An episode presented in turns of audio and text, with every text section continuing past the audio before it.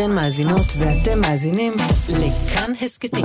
כאן הסכתים, הפודקאסטים של תאגיד השידור הישראלי.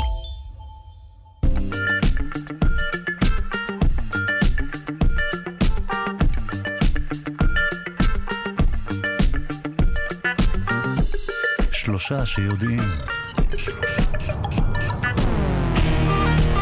בוקר טוב לכם, מאזיני שלושה שיודעים. אמנם ירד גשם של ממש הלילה, אבל עונת הרחצה בעיצומה. אנחנו נתחיל את הבוקר עם אה, כניסה לעמוקים של הבריכה. אחר כך אייטם שיוקדש לרבנים הראשיים בישראל, אה, נדבר על צמחים שעושים קומבינות. אה, נמשיך, לפי הרמה של אנשי בית הנבחרים הישראלי, נראה שהאבולוציה אכן יכולה לחזור אחורה, אבל נברר האם זה באמת כך. בשעה השנייה נשאל האם אנשים שערים בלילה ימותו מוקדם יותר. לא שזה מעניין אתכם, אתם קמים מוקדם ומקשיבים לנו. העורכת אלכס לויקר, על ההפקה עמרי קפלן וטל ניסן, על הביצוע הטכני דימה קרנצוב. תודה גם לאיתי אשת ואניה קלזון. אני שרון קנטור, בואו נתחיל.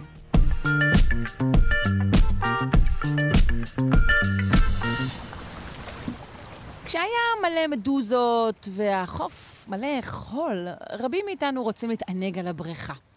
אני רוצה להזמין אתכם כרגע לשיחה על הכימיה של הבריכה. אני מבטיחה לכם שלא תהיו אותו אדם אחרי השיחה הזו. יהל עצמון, כימאית ואשת חינוך מדעי ממכון דוידסון, בוקר טוב. בוקר טוב, שרון. את בן אדם של ים או של בריכה? האמת שאני... או של סלון? את יכולה להגיד גם סלון, יש את האור. של סלון, של סלון לגמרי. של סלון. אם אפשר אה? סלון, אז זה מספר אחד אצלי, לא ספק. אוקיי, שלא לומר מעבדה. אה, אז אנחנו יודעים שאמצעי החיטוי הנפוץ ביותר אה, לבריכות הוא הכלור. בעצם מדוע אנחנו מכניסים כלור לבריכה? אז אנחנו מכניסים אה, את הכלור כי הוא באמת חומר שככה יודע לחדור פנימה מאוד בקלות לתוך תאים של חיידקים ווירוסים ופשוט להרוג אותם. אז הוא מחטא לנו באופן מוחלט אה, כמעט לגמרי, האמת שלא מוחלט, כי... זהו, תגידי, דברי איתנו על הכמעט הזה. אז, אה, אז אנחנו בעצם, הוא, כלור הוא מהבחינה הזאת עיוור, הוא פוגע בכל אה, חיידק ווירוס שיהיה לידו והוא יצליח לחדור לתוכו.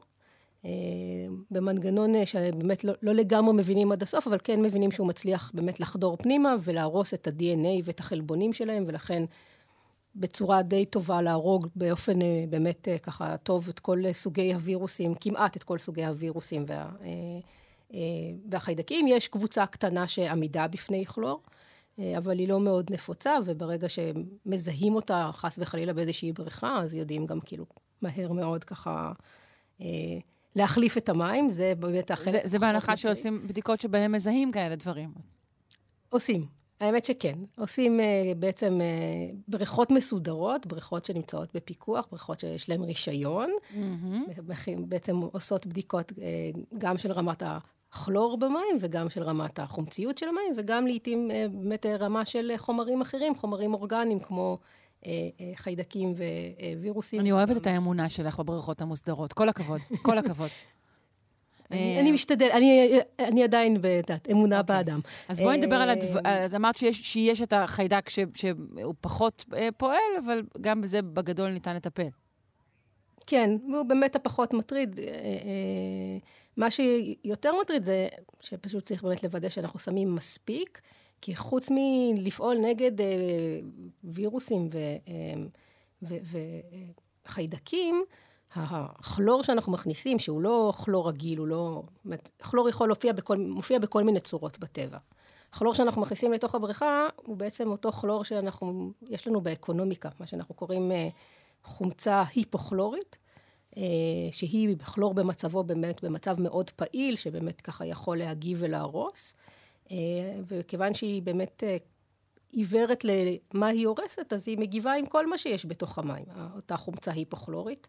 אוקיי. אה, אמרת שצריך לשים מספיק, אבל מה לגבי יותר מדי? יש דבר כזה? בדיוק, אז, אז, אז גם יותר מדי, אנחנו יודעים שכאילו, אז היא יכולה באמת, אם, אם יש יותר מדי, אז היא יכולה לפגוע אה, גם בנו. אה, אם יש פחות מדי, אז היא לא תפגע בווירוסים ובחיידקים. אה, ויש גם כל הזמן תחרות, כי אנחנו, כשאנחנו נכנסים לבריכה, אנחנו מביאים איתנו כל מיני דברים כמו אה, תאי עור מתים. תגידי כבר פיפי, אנחנו מחכים, אנחנו כבר בשלוש דקות שיחה, תגידי פיפי. ופיפי, ללא ספק. בערך אנחנו... תודה רבה. באמת, כאילו, מחקרים מעריכים שבערך 45% מהכלור שנמצא בבריכה בכלל עסוק בלהגיב עם הפיפי שלנו, ולא... 45 אחוזים מהכלור פשוט עסוק בלהגיב לפיפי שנמצא בבריכה. תקני אותי אם אני כן. טועה, ראיתי שזה לא בהכרח כאילו, וואו, ילדים שלא מתאפקים והם פשוט עושים פיפי. לא, לא. יש פשוט זה איזה כולנו. פלט פיפי כלשהו בלתי נשלט, נכון? כן, כן, יש אה, לגמרי, אה, זאת אומרת, זה לא משהו שאנחנו, גם אם הלכנו לשירותים לפני כן וזה, עצם הכניסה לתוך המים גורמת אה, לתגובות אה, פיזיות, ובעצם ההערכה היא שבין, אה, שכולנו בעצם משאירים בבריכה משהו שנע בין רבע, חמישית ל, ל, לשליש כוס פיפי, בין אם אנחנו רוצים או לא רוצים. אה, אני רוצה לשאול אותך עוד בעצם- משהו. אה, כשהייתי קטנה, כבר לפני איזו תקופה, אה, בכל הבריכות הייתה אה, חובת אה, התקלחות לפני הכניסה. למעשה לא ניתן היה בכלל לוותר עליה, שכן העסק הזה הופעל באופן אוטומטי. ברגע שניסית להיכנס לתוך שטח הבריכה, הופעלו עליך מעין אה, ממטרות. בתור ילד, ילדים תמיד ניסינו לחמוק מהן, כי זה היה קר ומרגיז. אבל היום, בכל הבריכות שאני מבקרת, אם בכלל יש מקלחת, היא, היא לא חובה, ואפשר להיכנס לבריכה גם בלעדיה. עד כמה הקילוח הזה אה, של הגוף לפני הרחצה לבריכה מועיל לניקיון המים, ומה קורה מאוד. כשאנשים לא מתקלחים? אז בעצם מה שקורה שאנשים לא מתקלחים זה שהם מביאים פנימה לתוך המים את ה... באמת הדברים שיחסית אה, קל להוריד אותם, את הלכלוך ואת התאי עור המתים אה, שנמצאים על פני העור שלנו ו... ו... ושאר דברים שאנחנו נושאים איתנו מעצם היותנו אה, יצורים אה, חיים. והם נשטפים תוך, ד... תוך הדקה הראשונה שאנחנו נכנסים למים, אותם דברים שהיינו יכולים לשטוף במקלחת נכנסים לתוך המים, ובעצם גם הם מגיבים עם הכלור, וזה באמת כאילו, הפסיקו עם זה, אני מניחה, בדיוק בגלל מה שאמרת, כי זה היה קר ולא נעים, והלקוחות של הבריכה פחות אהבו את החובה הזאת, אבל זו חובה שיכולה מאוד מאוד לעזור. מה עם הלקוחות שפחות. אוהבים אה, תאי עור מתים? לא, לא מתחשבים באוכלוסייה הזאת, לדעתי. אה, גם תאי אירופטום, גם, אה, גם זיעה. אה, אנחנו פחות מזיעים, כיוון שרובנו הגדול לא באמת אה, עושה ספורט בתוך המים, אלא נמצא שם בשביל להתקרר וליהנות ואנחנו מהם. מזיעים בחוץ, ואז כשאנחנו. נכנסים, אנחנו שוטפים אה, את הזיעה. טוב, זו באמת שיחה קצת מגעילה, אה, אבל רציתי לשאול אותך, האם כשהכלור אה, נאלץ להילחם אה, בכל הדברים שציינו, האם יכול להיווצר מצב שהוא, שזה יוצר איזשהו תוצר שהוא כשלעצמו מסוכן? אז כשהוא, נ- בעצם מהתגובה של הכלורים, החומרים, אה, אז יכולים להיווצר כל מיני דברים. אה, אחד מהם למשל זה הריח שאנחנו מכירים, בעצם כולנו מכירים ריח של בריכה ואנחנו אומרים לעצמנו זה ריח של כלור, אז האמת שלא, מה שאנחנו מריחים בדרך כלל זה אה, ריח של שתן שהגיב עם כלור. באמת? אה, והוא... ריח של כן, כלור זה בעצם ריח של שתן שהגיב עם כלור, אוקיי. כן, ה- השתנן, האוריה שנמצאת אצלנו בשתן, מגיבה כן. עם הכלור, עם אותה חומצה היפוכלורית אה, שנמצאת בתוך הבריכה, ויוצרת חומר Mm. שנקרא טריכלורו-אמין, אה, וזה החומר שבאמת אחראי על הריח של הבריכה, והוא כן קושר גם לבעיות נשימה אה, בריכוזים גבוהים. אה, והוא בעיה יותר גדולה בבריכות מקורות, ששם קצת יותר קשה לו להשתחרר, ופחות בעיה בבריכות הפתוחות. אה, אבל יכולים להיווצר קבוצה שלמה של חומרים מהתגובה הזאת שבין אה, בין השתן שלנו, בין השתנן שבשתן שלנו, וגם צריך להגיד ששתנן מופרש לא רק בשתן, אלא גם בזיעה שלנו, ולכן המקלחת שדיברנו קודם יכולה בעצם לחסוך חלק מהכניסה שלו לתוך המים. אז הוא באמת יכול לייצר קבוצה שלמה של חומרים, ביניהם גם חומרים שאנחנו מכירים כחומרי לחימה כימיים, אז אה, אומנם הם נוצרים בריכוזים מאוד קטנים בדרך כלל והם לא מסוכנים. אה, וצריך לבוא ולהגיד שגם את הכלור עצמו אנחנו צריכים להכניס באיזשהו תחום חומציות אה, מתאים, ולכן מכניסים גם חומצה, אה, חומצת מלח לתוך הבריכה, ואם מערבבים אותם ביחד... זה- זה אחת החומצה ההידרוכלורית? כן, אוקיי, כן, מה. שאנחנו, ש- שזו חומצה מאוד נפוצה, זו חומצה שנמצאת אצלנו בקיבה ואחראית על עיכול האוכל שלנו, זה לא איזושהי חומצה אה, ייחודית, okay. אוקיי. אבל כשמערבבים אותה ישירות עם אותה חומצה היפוכלורית, אותו בעצם המקור של הכלור הפעיל שלנו בבריכה, הם ביחד מגיבים אה, יפה יפה ויוצרים אה, כלור גזי. Mm. וכלור גזי הוא חומר מאוד אה, מסוכן. זו, זו אותה תגובה שאנחנו מכירים כשמי מאיתנו עושה את הטעות ומערבב אקונומיקה בבית יחד נגיד עם חומר מנקה אסלות, שגם בו יש חומצה בריכוז גבוה, ואז הם מגיבים ביחד ואתה מקבל לפנים גז כלור. כן, את העדים הקשים האלו, נכון. בדיוק, העדים הקשים והמאוד מאוד לא בריאים כשאנחנו עושים את הדבר הזה, אז גם בבריכה זה עלול לקרות, וזה בדיוק התפקיד של בעלי הבריכה, לפקח ולוודא שדברים כאלה לא קורים. אה, יהן יקרה, לקראת סיומנות, אולי זה לא בתחומך, אה, פתרונות אחרים שמשתמשים בהם כרגע, אה, כמו מלח, או צמחים מסננים, את יודעת את רמת יעילותם לעומת כלור? אז זה מאוד, תראה, קודם כל, אחד הפתרונות ה... בתיאוריה הפשוטים, אבל זה, זה פשוט תחלופה מאוד גבוהה של המים. אוקיי? אה, הרי כשאנחנו... בטוח, לא, כל הבריכות המוסדרות האלה בטח מחליפות ממש ממש הרבה את המים. אז אוקיי. בדרך כלל, צריך להגיד, בדרך כלל, כאילו, קצב התחלופה הוא מאוד איטי. אה, גם המים עוברים אמנם סינון כל הזמן וזה, אבל בערך אנחנו מדברים על זה שבבריכה ממוצעת, בערך אחוז אחד של המים מוחלף כל יום, זה אומר שלוקח 100 ימים עד שכל 100 בריכה מוחלפים. אז בריכות... אה, שמראש מחליטות אה, להחליף לא פעם במאה ימים את המים, אלא בתדירות הרבה יותר גבוהה, יכול להיות למשל פתרון, אבל אז זה בזבוז מאוד גדול של מים. אז זה באמת אפשרות אחת. בריכות מי מלח, כמו בריכות שמשתמשות במי ים, אז באמת בריכוזים מאוד מאוד גבוהים של מלח, אנחנו, יש לנו פחות חיידקים ווירוסים שיכולים להתקיים. זה בהכרח יותר ש... בריא, המלח? זה לאו דווקא בהכרח יותר בריא, בטח לאור שלנו, אה, כל הנושא של רמת מלחיות גבוהה בעצם גורם ליציאה של מים מהאור שלנו החוצה, לייבוש של האור. אה, אז לאורך זמן זה לאו דווקא יותר בריא. גם צריך לבוא להגיד שהסיבה שבים אנחנו לא צריכים להוסיף כלור, זה בגלל שהים מאוד גדול. ואכן כמות החומרים שאנחנו מכניסים לעומת הגודל של הים הוא, הוא פשוט, אה, פשוט נמהל. כן, כן, לגמרי, עניין של מינונים, אה, כמו שאר הדברים. אה, אני זה, מודה זה... לך אה, מאוד על השיחה הזו. הבטחתי למאזינים שחייהם השתנו. אה, אני חושבת שדי קיימנו. יעל עצמון, כימאית ואשת חינוך מדעי, מכון דוידסון, יחד נחזיר את המקלחות על הבריכות. תודה. יום טוב.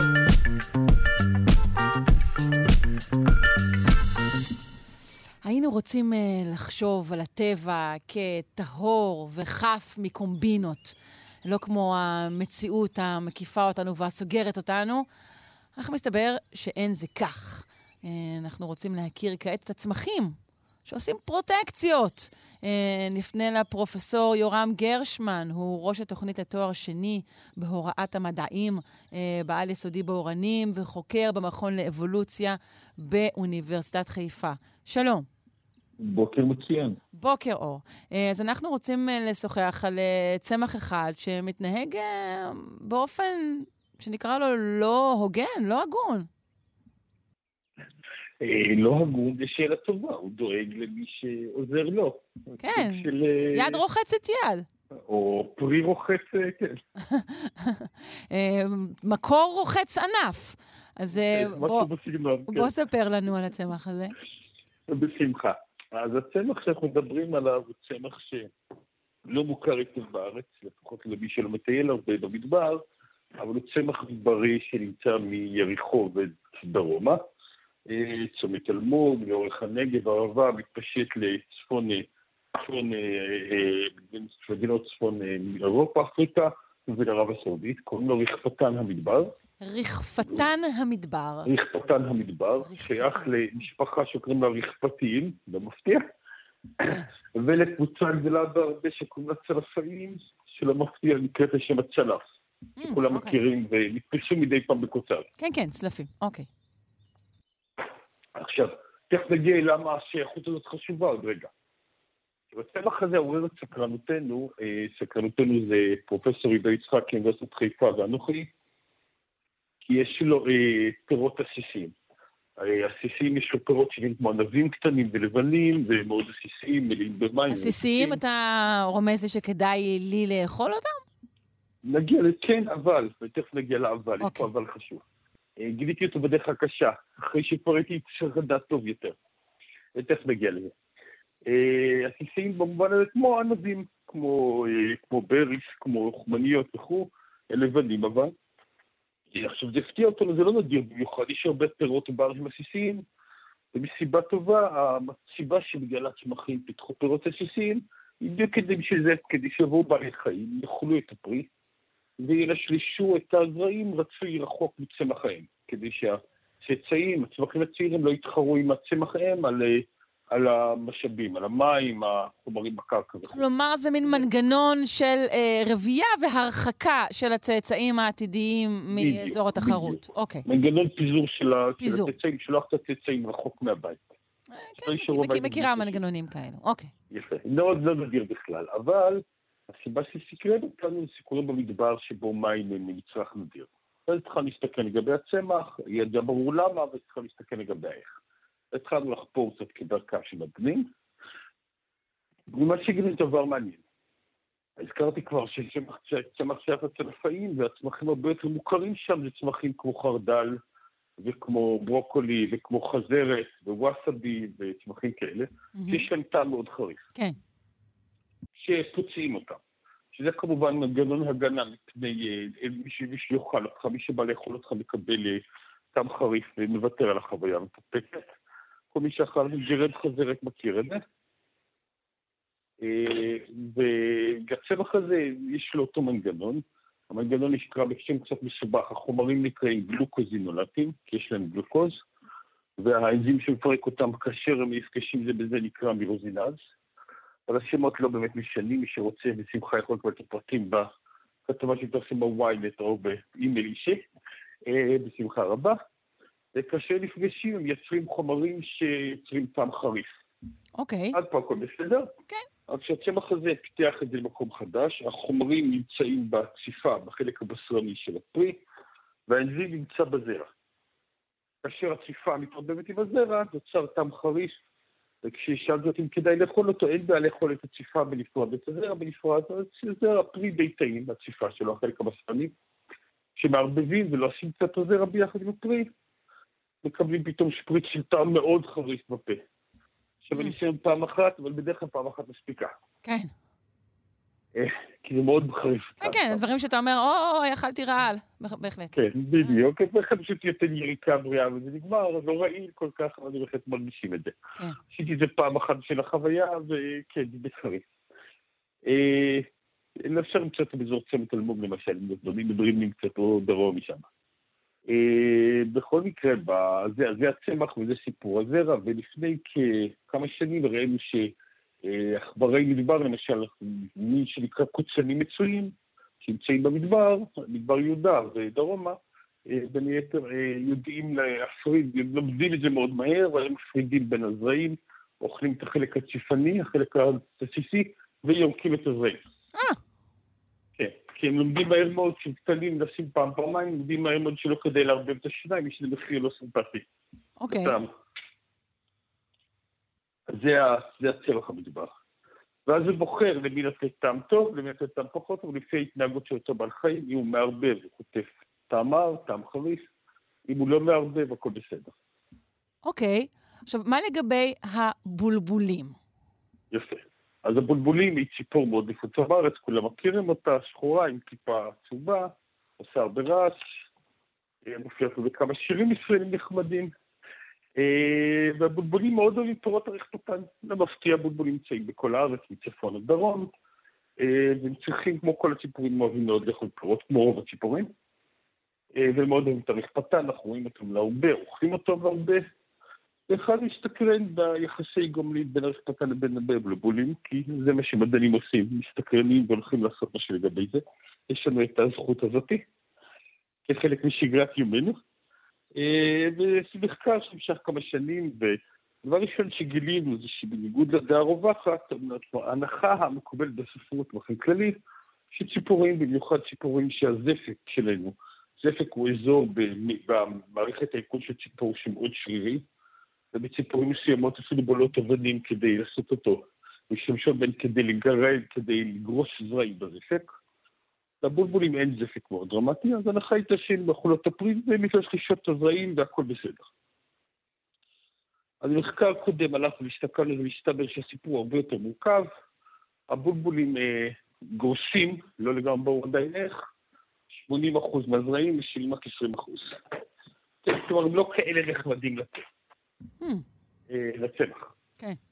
ובהתאמה, ועם זאת, כן חשוב לציין שסיפור יותר מורכב, כי הצמח חייב בעצם שמישהו יפריד בין הציפה לבין הזרעים. אם משאירים אותם ביחד, הזרעים פשוט לא נובטים. נובטים מעט מאוד. בסך אוקיי. הכל, העסקה כדאית מבחינתו. אוקיי. אז איך הוא- אה, איך הוא עושה את עכשיו, התעדוף הזה? כן, בדיוק. עכשיו הלכנו ואפשר להסתכל, עכשיו אם הצמח נפגע, או שרגע, הצמח יודע להתלחם בחזרה, אנחנו הסתכלנו מה קורה לבולבולים. עשינו ניסוי, לקחנו בולבולים, הכנו אותו בפירות של נחפתן, והכנו אותם בבננה, והסתכלנו וראינו שכשאר הבולבולים, שקודם כל הבולבולים פחות מתים על הרכפתן בהינתן האופציות, כנראה אפשר- מודעים אפשר לבעיית להבין טעם. את זה, אוקיי. כן, כנראה מרגישים את הטעם, לא בפה כנראה, אלא יותר למטה בצנרת, אה, צנרת העיגול, אה, אבל הם, אה, הם כן אוכלים אותו, וכשהם אוכלים אותו, הם, העיכול שלהם נפגע. אותם חומרים שמצאנו שנוצרים בזמן שהם רבים זרעים וציפה, כמו שקורה בהחלקות של הבולבולים, פוגעים בעיכול שלהם. הם מורידים את העיכול בכמה, ב-10-15 אחוז בצורה מאוד ברורה. אקלים פחות טוב.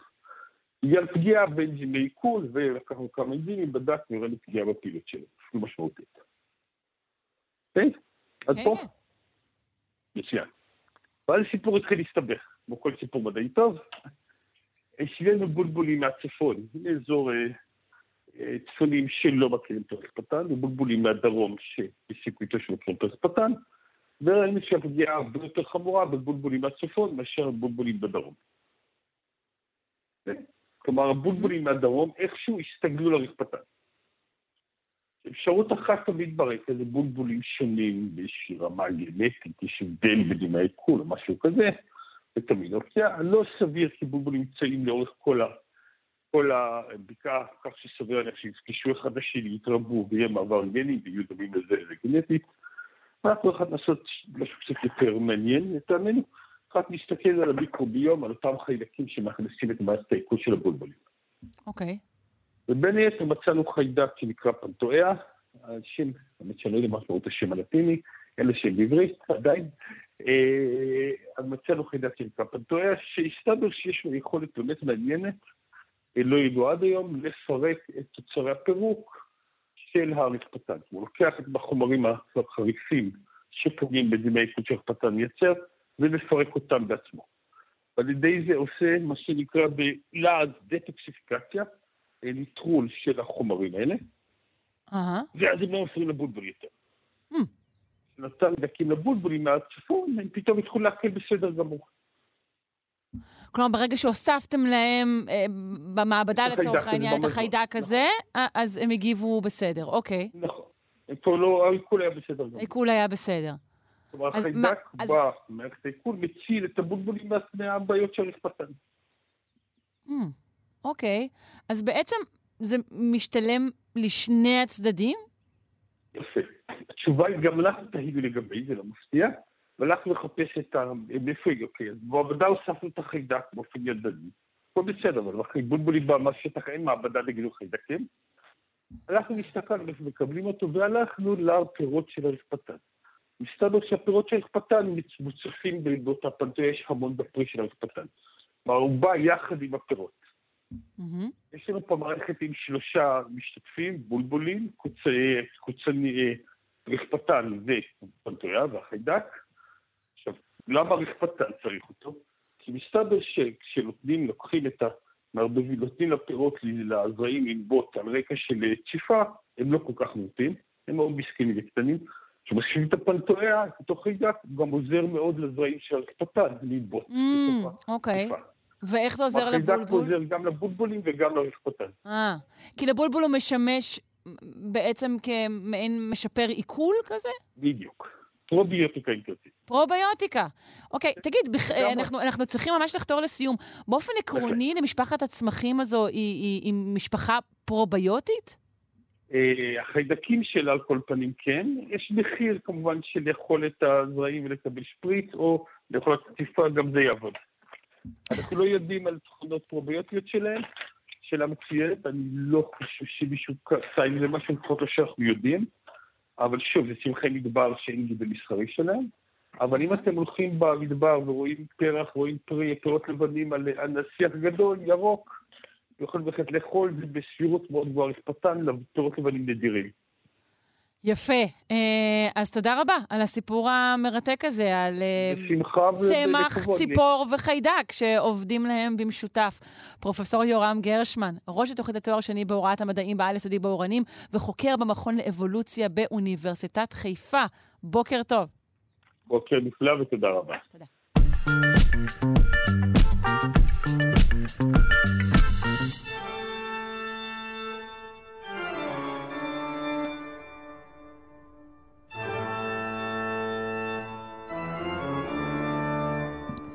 כשאנחנו uh, מסתכלים על uh, אישיויות uh, בולטות במציאות הישראלית, uh, אכן uh, נראה שהאבולוציה יכולה לחזור אחורה.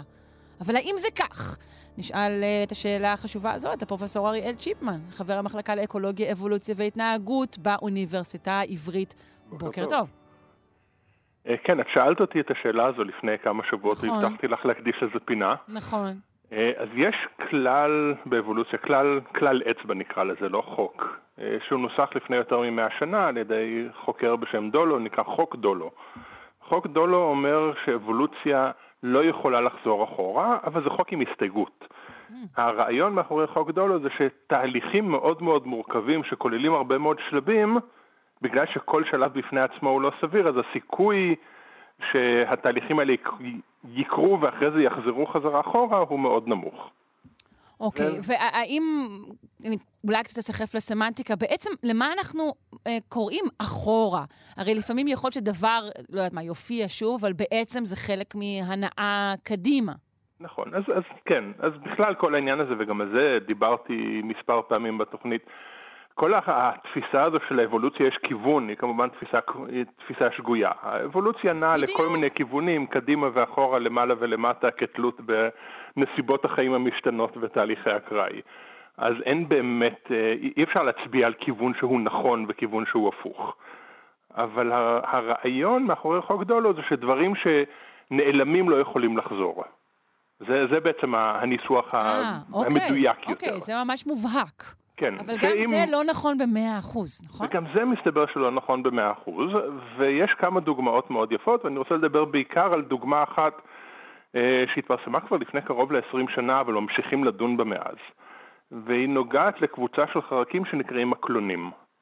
אה, מקלונים הם די מוכרים. המקלונים החמודים האלה. נכון, הרבה אנשים מגדלים מקלונים בבית, אוקיי. אה, חרקים בלתי מזיקים, גדולים יחסית, לא מאוד מפחידים למי שמפחד מחרקים. אה, והמאפיין של הקבוצה הזו זה שרובם הגדול או שיש להם מבנה גוף שגורם להם להיראות מאוד כמו מקל, משם השם שלהם, כלומר מסתווים מתוך זה שהם נראים כמו מקלות, יש בתוך הקבוצה גם כאלה שנראים כמו עלים, אבל אנחנו קוראים לכולם מקלונים, אה, למרות שיש בהם מקלות ועלים. אה, קצת נעלבים מזה, אבל. בסדר, אי אפשר הכל. עכשיו, לרוב המקלונים אין כנפיים, כי צורת החיים שלהם היא תנועה על גבי ענפים והם, והם לא עפים. ובתוך המקלונים יש פה ושם כמה מינים שכן יש להם כנפיים, והתפיסה עד לפני אותו מאמר מפורסם לפני 20 שנה הייתה שהמקלונים בעלי הכנפיים הם המקלונים במרכאות פרימיטיביים. כלומר, הם מייצגים את הדגם הקדום. כלומר, שהם היו קודם, קודם כן. היו כנפיים, ואז היה נכון. עיבוד של כנפיים כי לא היה בהן צורך. בדיוק, היה אובדן של כנפיים בחלק מן המקלונים, ובעצם אותם מעט מקלונים שיש להם כנפיים, פשוט משמרים את המצב הקדום, הם הקבוצות שלא איבדו רגע, את הכנפיים. רגע, הם לא משתמשים בכנפיים, הם חיים כמו שאר המקלונים בלי צורך בכנפיים, אבל יש להם כנפיים. נכון, לא שהם עפים מרחקים קצרים. הבנתי. ואז לפני אה, כ-20 שנה היה מאמר שעשה מה שנקרא ניתוח מצב קדום. זה בעצם לוקחים את העץ, אה, עץ האבולוציוני של כל הקבוצה, משחזרים את העץ על סמך נתונים מולקולריים או כל נתונים אחרים, ואז ממפים את התכונה על העץ, ועושים איזשהו שחזור על סמך התכונה, איפה התכונה קיימת, מנסים למצוא איפה היא הופיעה או איפה היא נעלמה. והסתבר, בניגוד לאינטואיציה ובניגוד למה שציפו, שהכנפיים עבדו אי שם באב הקדום המוקדם ביותר של כל המקלונים, ואותם מקלונים שיש להם כנפיים, פיתחו כנפיים מחדש. כלומר, היה אובדן של כנפיים, והכנפיים חזרו, ולא פעם אחת, אלא שלוש או ארבע פעמים. כלומר, האבולוציה הלכה אחורה. אז האבולוציה הלכה אחורה וקדימה, שוב, תלוי למה אנחנו okay. אוקיי. קוראים אחורה ומה נכון. קדימה, אבל מבנה שעבד, הצליח לחזור. וזה בניגוד לאינטואיציה ובניגוד לכלל האצבע. איך אנחנו מסבירים את זה?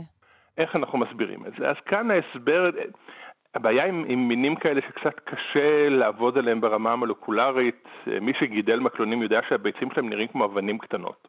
אז ממש לעבוד על העוברים מאוד קשה, אבל אפשר לעשות איזושהי ספקולציה על סמך מה שאנחנו יודעים. הרבה מבנים מורכבים נוצרים מרשת גנטית מורכבת, שמופעלת על ידי טריגר אחד. יש איזשהו סוויץ', איזשהו מתג שמפעיל את כל המערכת הגנטית. כנפיים, אנחנו יודעים לא מעט על איך כנפיים נוצרות מהלך ההתפתחות העוברית, ברשת היא רשת די מוכרת, ויש מספר קטן של גנים שפועלים בתחילת התהליך. עכשיו, יכול להיות שכל הרשת הגנטית לא הלכה לאיבוד, מה שהלך לאיבוד זה רק המתג שמפעיל אותה. ואז מבחינה אבולוציונית, כדי שהכנפיים יחזרו, כל מה שצריך לחזור זה גן אחד. לא צריך שכל הרשת הגנטית המורכבת תחזור ותופיע מחדש באבולוציה, צריך רק שהטריגר, המתג שמפעיל את כל הרשת הגנטית, יופעל מחדש. וזה כנראה מה שקרה. במקרה הזה. ואיזושהי מסקנה צדדית שכנראה כל הרשת הגנטית שאחראית ליצירת הכנפיים עושה גם דברים אחרים. כי אם הדבר היחיד שהייתה עושה היה ליצור כנפיים, אז עם הזמן היא הייתה מתפרקת, נעלמת, וגם כן. המתג, אם הוא היה חוזר, לא היה מספיק כדי להפעיל אותה. אז איזה דברים אחרים היא עושה? היא, זה רשת גנטית שיוצרת מבנים שטוחים. אז יכול להיות שהיא אחראית ליצירת חלק מהמבנים שגורמים למקלונים להיראות כמו מקלות או כמו עלים. Mm. אז אם הרשת הזו שיוצרת מבנים שטוחים פועלת באזור הראש, אז נוצר איזשהו מבנה שטוח שנראה כמו עלה באזור הראש. כל מה שצריך זה להפעיל אותה מחדש בכנפיים, במקום הנכון. אוקיי, okay. זה, זה דבר שיכול להיות גם יותר אה, רחב, יותר נפוץ? זו דוגמה היחידה ש, שאתה מכיר? יש עוד דוגמה מעניינת שגם היא קצת מוטלת בספק, אה, זה עניין הרגליים בנחשים. אה, נכון. נכון, אז לנחשים אין רגליים. יש מאובן מפורסם של נחש שנמצא כאן באזורנו, ליד רמאללה, והמאובנים יושבים באוניברסיטה העברית, של נחשים שיש להם שרידים קטנים של רגליים. וכשעושים את העץ ורוצים לראות איפה הנחשים האלה יושבים בתוך העץ האבולוציוני, מסתבר שהם יושבים אחרי אובדן הרגליים. כלומר, הנחשים האלה כנראה פיתחו מחדש רגליים. אחרי אובדן, עכשיו זה לא רגליים מלאות, זה לא רגליים שמאפשרות הליכה, אבל עדיין יש שם את כל העצמות שצריך לרגליים. ואנחנו לא יודעים אם זה היה תגובה למשהו סביבתי, או יש לנו דרך אנחנו לא, אנחנו לא יודעים, כי זה מאובנים בודדים, וזה לפני 80 מיליון שנה. אה, יכול להיות שזה קשור לרבייה. כי הרגליים נמצאות באזור פתח המין, אז איכשהו יכול להיות שזה משמש לתפיסה של הזכר את הנקבה או משהו כזה, אבל זה לחלוטין ספקולציה, אין לנו באמת דרך לדעת. וואו, מעניין.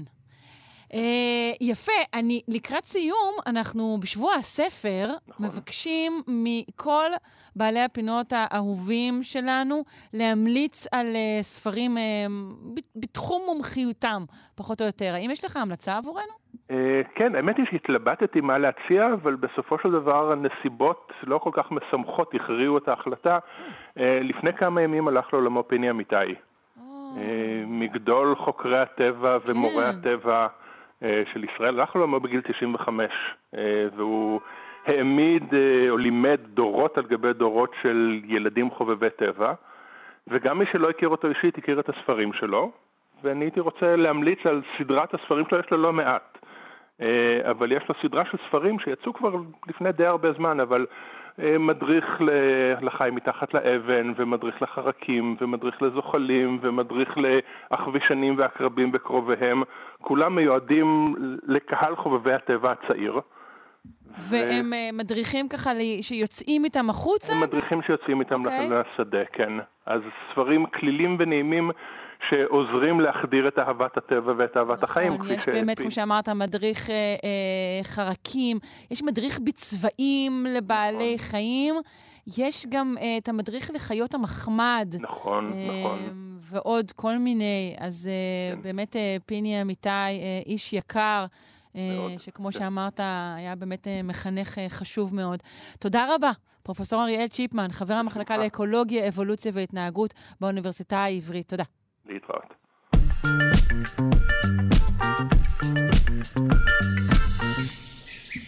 כולנו מכירים את הסיפור על אה, עכבר העיר ועכבר הכפר שסונטים זה בזה.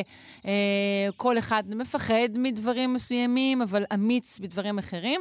ובכן, אנחנו עם סיפור דומה. אנחנו רוצים לשאול, מי אמיצה יותר? ציפור העיר או ציפור הכפר? נפנה לדוקטור אור שפיגל, הוא חוקר מבית הספר לזואולוגיה בפקולטה למדעי הטבע באוניברסיטת תל אביב. שלום. בוקר טוב. בוקר אור. אה, אנחנו בסיפור הזה, א', נגלה שיש תשובה בסופו, היא לא בהכרח אה, אה, תשובה מקסימה, אבל היא תשובה. אה, אז אה, יישארו עמנו כדי לדעת מי אמיץ יותר, ציפור העיר או ציפור הכפר. אה, ואנחנו מדברים על סיקסק, נכון? נכון. בוא ניתן כמה אה, קווים אה, לדמותו של הסיקסק. כן, סיקסק היא ציפור די נפוצה, והיא לא בסכנת טבע או באיום ממשי להכחדה כמו מינים אחרים שאנחנו עובדים עליהם, אבל היא מערכת מודל טובה, היא מערכת טובה לחקור את זה, קודם כל כי היא חיה גם ביישובים, ואתם יכולים לראות אותה אולי בכיכרות ליד הבית שלכם, מעגלי תנועה, או כר דשא, או כל מקום שיש בו השקיה ו- וקצת שטחים פתוחים, גם באמצע העיר, גם בהרצליה. וגם מאכלסת בתי גידול יותר טבעיים, שדות חקלאיים, בריכות דגים, שטחים פתוחים. לא נשארו לנו הרבה כאלה בארץ, אז זה בעיקר באזורים חקלאיים. כלומר, ואנחנו אותו, אותו המין בדיוק אה, חי אה, גם אה, בעיר, הוא מנהל מה שנראה כל מיני פרלמנטים כאלה, וגם באזורים כפריים? כן, כן, אוקיי. בהחלט, זה אותו המין, זה אפילו אותה אוכלוסייה, ואנחנו בכוונה בחרנו פרטים שגרים קרוב אחד לשני. רגע, זה, גם אותו הבדל. פרט יכול, נגיד, לעבור ככה בין העיר לכפר, או לא? יכול, אבל, אבל לרוב הם לא עושים את זה, זה אוקיי. חלק מהדברים שרצינו להבין. אנחנו עבדנו באזור של אה, עמק בית שאן ועמק המעיינות, ויש אה, קיבוצים, שיש פרטים שגרים שם, וי- ויש שדות ובריכות אה, דגים, כן. והפרטים זה מרחקים שבהחלט בטווח התנועה שלהם, זה יכול להיות גם מאות מטרים בודדות בין, אה, לא יודע, שולי בית שאן או איזה קיבוץ אוקיי. באזור שם, לבין אה, שדות, ובכל זאת הסיקסקים לרוב מעדיפים את הבית שלהם. אוקיי, במיוחד שאתה ולפני עובד בתקופת ויש, שנמשיך כן. לממצאים, אני רוצה לשאול אותך, האם במקום כמו ישראל, אמ, צפוף ברמה שהיא כמעט הומוגנית, יש באמת הבדל בין העיר לבין הכפר? אז, אז בהחלט, בהחלט יש הבדל, וראינו את זה עכשיו, אה, נגיד בתקופת הקורונה, שפתאום אנשים הסתגרו בבתים הרבה יותר, וזה סיפק לנו הזדמנות לחקור, לא רק בסיקסקים, אלא בהרבה מינים אחרים, איך בעלי חיים מגיבים לזה שיש כביש שאין עליו נסיעה. בדרך כלל אנחנו לא יודעים להגיד אם בעלי חיים מפחדים מהדרך ולכן הם לא, לא חוצים אותה, או שהם מפחדים מהמכוניות על הכביש שבנינו. וזה אה, מאמר ש... שיצא עכשיו בסיינס, אה, לדוגמה, עם הרבה מאוד כותבים שהשווה דברים אחרים, זה לא קשור לסיקסקים. אני רק אומר שגם בשטח כזה קטן והומוגני, יש, ולהפך, בגלל שאנחנו, כמו שאמרת, הולכים ונהיים צפופים יותר, חשוב שנבין מה, איך זה משנה, כי ברור לנו כבר שבעיר הרבה מאוד מהמינים המקומיים נעלמים, הרבה מאוד מהמינים המתפרצים והפולשים, מיינות, ררות, עורבים, מתגברים, אבל אנחנו לא כך יודעים על אלה שכן מצליחים אולי להסתדר, ואנחנו יכולים לחשוב שהכל בסדר איתם, איך זה משנה את ההתנהגות.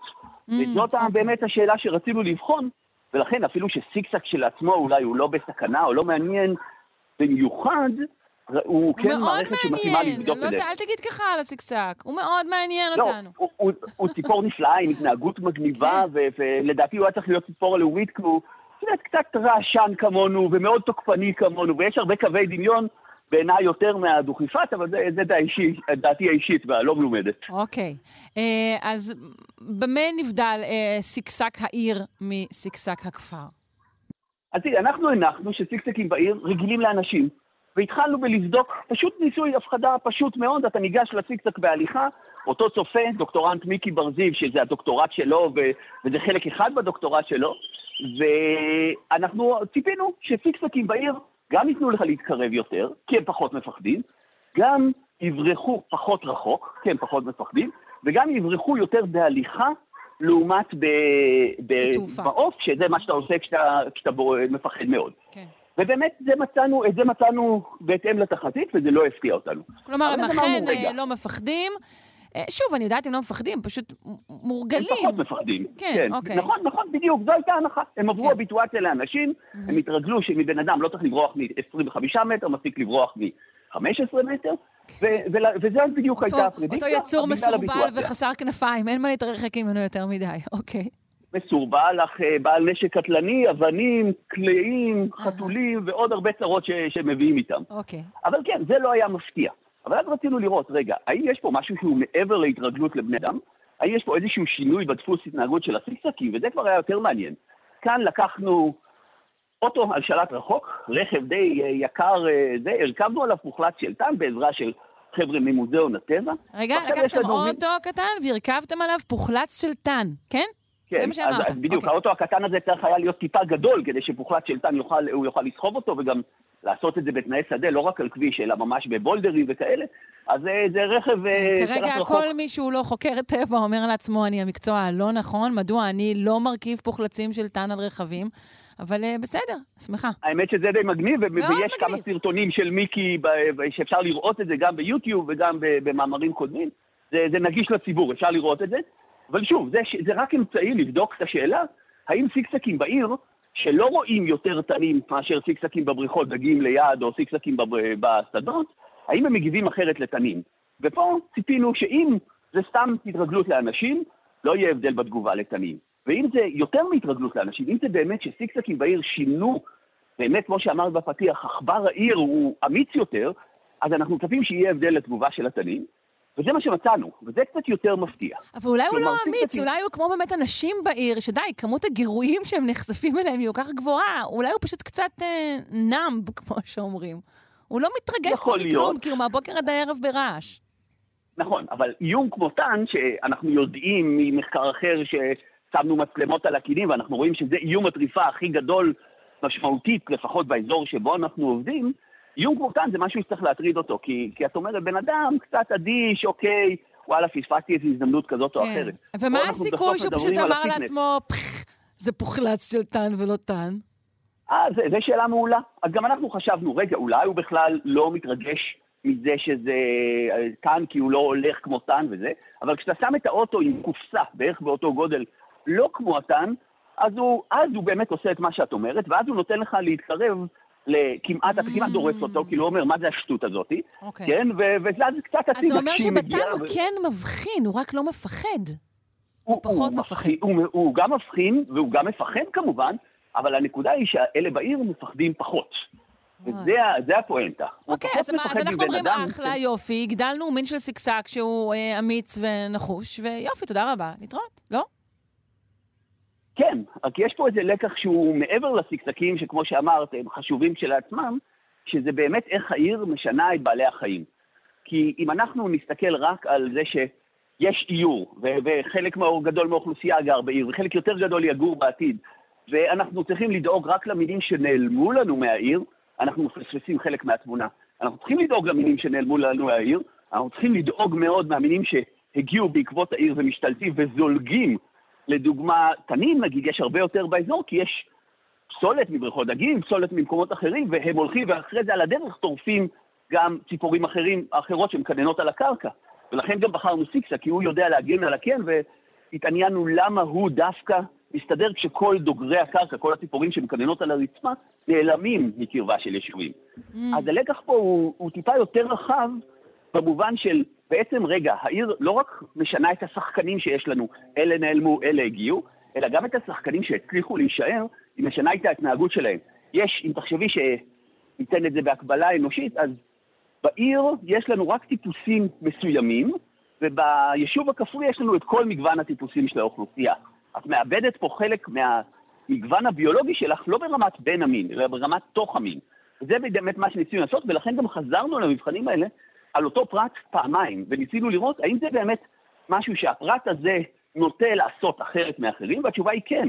כלומר, זה לא רק שבגדול פיקסקים בעיר מפחדים פחות, זה לא רק שפיקסקים בעיר גם מפחדים פחות מטענים, אפילו שהם נחשפו אליהם, אלא גם ממש יש התנהגות עקבית. לאותו פרט מתנהג אותו דבר, וזה כבר משהו מעניין, כי זה מצביע על איזשהו אופי שהוא אחר. אבל רגע, את אותו הפרט גם. הוצאתם החוצה לכפר? לא, את זה לא עשיתם, נכון? זה אי אפשר, כי הוא. בוחר. אוקיי. מה שאולי בעתיד יהיה אפשר לעשות, ואנחנו עוקבים אחריהם, זה לא במסגרת המחקר שאנחנו מדברים עליו כרגע, זה, זה השלב הבא בדוקטורט של מיקי. אנחנו גם עוקבים אחריהם עם משדרים, באיזו מערכת שהנחנו שם בעמק לע- לעקוב בדיוק מאוד גבוה, ואז אני גם יכול להגיד לך שזה באמת, אותו פרט נשאר בעיר, ופרטים שהם בשדות נגיד, הם יכולים לבקר הרבה בבריכות, ואם אני שואל איפה ההומרן שלהם, הוא יהיה בערך חצי-חצי, יכול לעבור לפעמים לפה, לפעמים לכאן. הפרטים של העיר הם לרוב מאוד לויאליים לעיר. כלומר, יש ממש איזושהי העדפה, יש איזשהו שינוי בהתנהגות, וזה כבר מעניין, כי זה לא... זה כי הם אוקיי, התרגלו. כמו חיות מבויתות בעצם, שהאוכל הוא זמין יותר, אולי הוא, לא יודעת, אולי הוא גם טיפה יותר junk food, הם אוהבים אה, שאריות של אה, המבורגר, כלים חד פעמיים, אז- לא יודעת. אז התשובה היא בגדול, רואים דברים כאלה, ובמחקר קודם, לא, לא ספציפית על סיקסקים, ראו שבאמת חיות בעיר הולכות, או ביישוב, ככל שיש human footprint יותר גבוה, ככל שיש יותר השפעה אנושית, הולכות פחות. אז בהחלט יש פה דגמים שהם רחבים. בהחלט חלק מההסבר יכול להיות שיש מקורות מזון אחרים. צריך לא לשכוח שחלק חשוב בהסבר הוא שיש טורפים אחרים. כלומר, בעיר כן. לרוב יש הרבה פחות טריפה, ואז אתה כאילו מאבד איזושהי יכולת של התמודדות עם טורף. אם זה פלסטי או לא, זאת שאלה פתוחה. אם אני בדיוק. מחר בבוקר אקח סיקסק עירוני ואעביר אותו, אנחנו לא יודעים, זה ניסוי שקשה לעשות, כי הסיקסק אה, בסוף הוא חיית בר והוא בוחר את המקום, אבל זה כן נותן לנו שיעור טוב על איך בעלי חיים משנים את ההתנהגות שלהם ומשנים את האופי שלהם אולי, נכון. בעקבות החשיפה ל- לאנשים. משהו שאנחנו לא יודעים, זה אם הסיקסק נולד ככה, או הסיקסק הגיע לשם. נכון? יכול להיות שיש הבדל, אוקיי, ראינו. ההבדל הזה הוא עקבי, שכנענו. אבל האם זה סיקסקים שנולדו אמיצים והם בחרו להתיישב בעיר כי וואלה, אני אמיץ, לא מפריע לי לחיות פה, ומי שלא היה אמיץ לא הסתדר כי כל הזמן הפחידו אותו אנשים, הוא פשוט הלך למקום אחר, או שזה סיקסק לדוגמה, שגדל בעיר והוא רגיל לזה כבר מהנעורים שלו, או שזה אולי איזה מנגנון אחר של הגעה בצורה סלקטיבית נכון. או משהו כזה. כלומר, יכולים להיות הרבה דרכים שיובילו למה שאנחנו רואים. וגם לאורך אה, אה, אולי תקופה הרבה יותר ארוכה, זה גם כן יכול ליצור פיצול במין. ראינו את זה במינים אחרים, אני חושבת. כן, יש כמובן דוגמאות כאלה. שוב, בשביל פיצול במין צריך שיהיה בידוד רבייתי. כן. אני חושב שאצלנו, בגלל שזה כל כך קרוב וכל כך מעורבב, כמו שאמרת בהתחלה, מספיק, את יודעת, אחד, שניים בדור נכון. שעוברים כדי ש, שנשמור על מין הומו- הומוגני, אבל זה כן באמת מצביע על איזושהי בעיה כללית שיש לנו עם הרבה מאוד מינים, כולל המינים מקנני קרקע, שתחשבי, רובם נעלמים. יש חתולים, יש תנים, יש כלבים, יש הרבה מאוד הפרעות, קרוב כן. לאנשים. וכבר בדקנו את זה וראינו שגם המרחק מהיישוב משפיע, זה מחקר קודם שעשינו בשפלה. כן, אולי ניגש אליו בפעם אחרת, שכן, אה, יש לנו. עוד שיחה אחת לס- לסוף השעה. אני מאוד מודה לך. על השיחה המרתקת. הזו. דוקטור אור שפיגל. חוקר עם בית הספר לזואולוגיה בפקולטה למדעי הטבע באוניברסיטת תל אביב. יום טוב, ביי. תודה.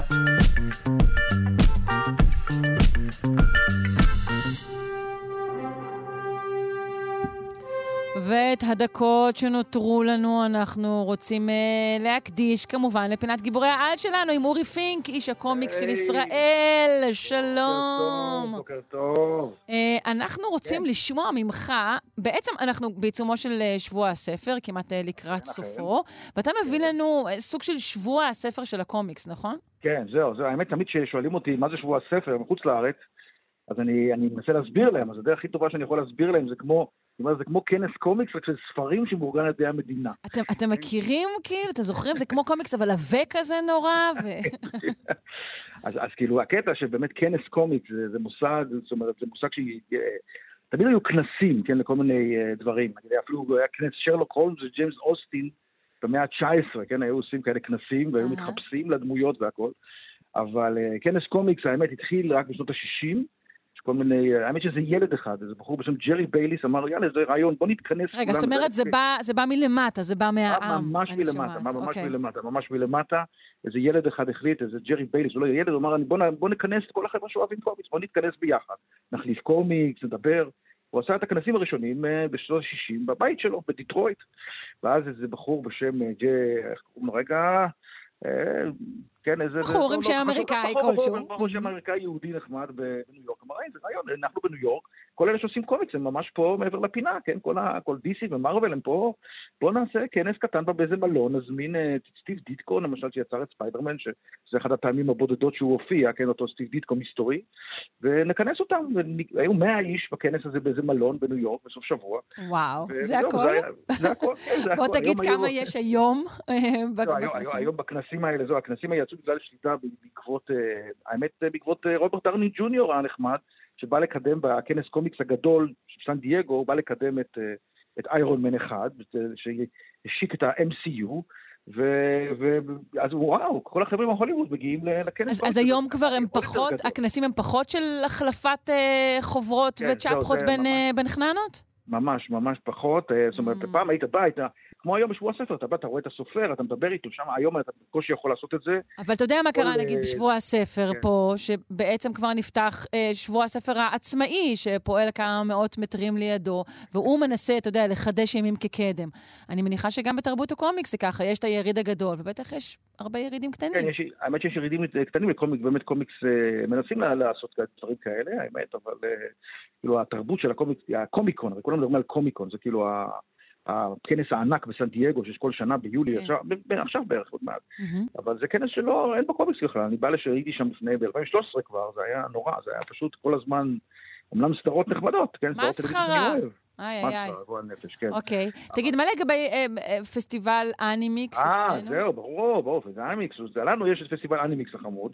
יש גם אייקון וגם אנימיקס, זה איכשהו, התרבות הזאת קיימת, אה, מתחלקת בין אנימיקס ואייקון. אה, ואנימיקס השנה אנחנו עושים דבר חשוב מאוד, כן, זה סגווי יפה. אה, אנחנו, אנחנו, את זוכרת, הרי, הרי היום שכחת להגיד שאני יושב ראש איגוד הקריקטוריסטים. נכון, היום דווקא, לא שכחתי, כמו שקיצרתי בזמן, כן? אז אנחנו משיקים השנה, מה שעוד, הכנסים יעשו, אחד הדברים שהכנסים עשו בנוסף לארגון האירועים האלה, הם גם יסדו פרסים, פרסים לקומיקס, כן? פרסים שאמרו בואו בוא נכבד את היוצרים שלנו, כן. יעשו פרס קירבי, יש פרס אייזנר מאוד מכובד וזה, אז עכשיו בישראל, יש לנו את פרס נבון, על שם אריה נבון, שעשה, בראשית מדינת ישראל עשה קומיקס יחד עם לאה גולדברג בדבר לילדים, את, ה, את הקומיקס אורי כדורי, שאני כן, עד היום סובל ממנו, mm-hmm. כן, אה, בתור אורי כדורי בעצמי. אה, ו- וזהו, אנחנו אה, מעודדים... רגע, כן, אז, אז הפרס בעצם יינתן השנה לראשונה? כן, השנה לראשונה, אנחנו הוצאנו קול קורא, אני מנצל גם את הבמה המכובדת שלך, שרון, כן? לקרוא לכל מי שהוציא קומיקס השנה, מי שהוציא קומיקס, לא משנה איפה, באינטרנט, בספר חוברת, איזה, איזה קומיקס רק שיצא לאור השנה, כן, בטווח של השנה האחרונה, עד, עד יולי האחרון. על שיחה של המשמעות של הוצאה לאור, מה היא, אולי נעשה. בזמן אחר. כן, כן, אבל זה... אה, אבל, אז אתה אומר, השנה פרס נבון מוזמנים להגיש, לאן? לחפש את זה באתר של אנימיקס? כן, לא, באתר של אנימיקס, באתר של... אה, פשוט לחפש פרס נבון בגוגל. אוקיי. קבלו את כל הקריטריונים, ואנחנו מחכים לה, כבר קיבלנו הרבה הרבה. אנחנו רוצים מאוד, רוצים מאוד, רוצים קומיקס ישראלי. מעולה. זה ישראלי. כן, איזה כיף, מזל טוב. אה, אורי, אה, אנחנו מבקשים מכל אה, מומחינו הקבועים המלצה על ספר.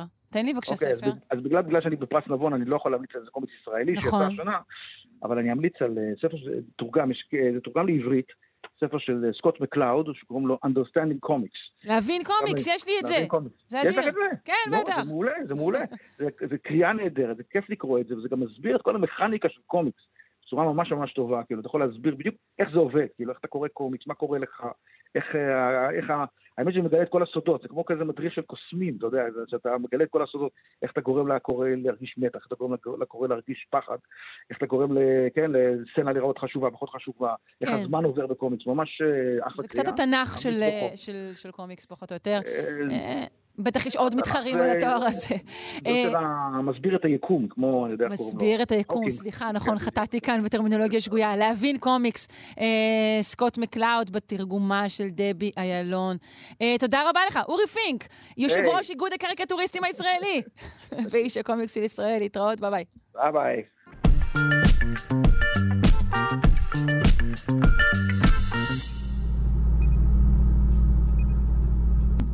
אנדומטריוזיס אה, מכונה אמנם אנדו אה, בפי החולות, אבל זה ממש אה, לא בחיבה.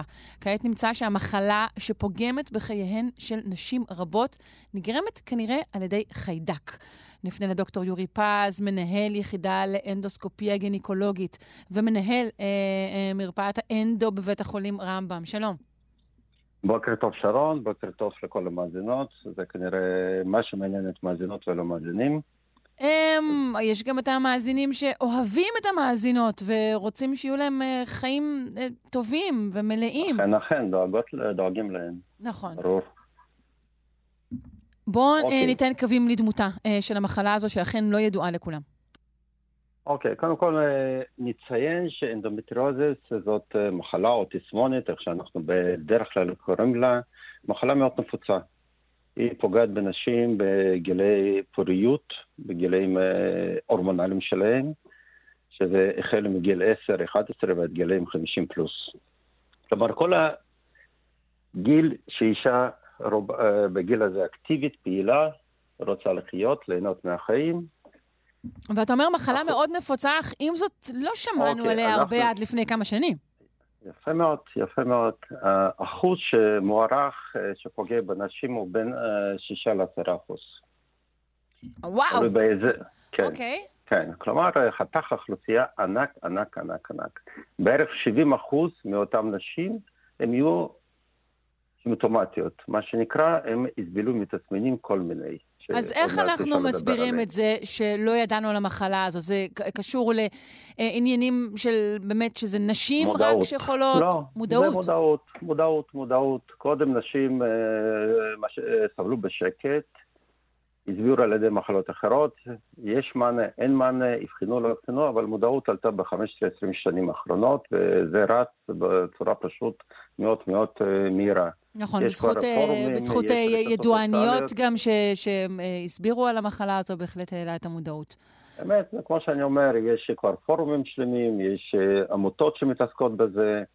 בכל בית חולים שמכבד את עצמו ובכל קופת חולים יש כבר מרפאות, הם מומחים לאנדומטריוזיס שיודעים לזהות את הסימנים מוקדמים ובעצם להציע לאישה טיפול שהוא יכול להרגיע את המחלה.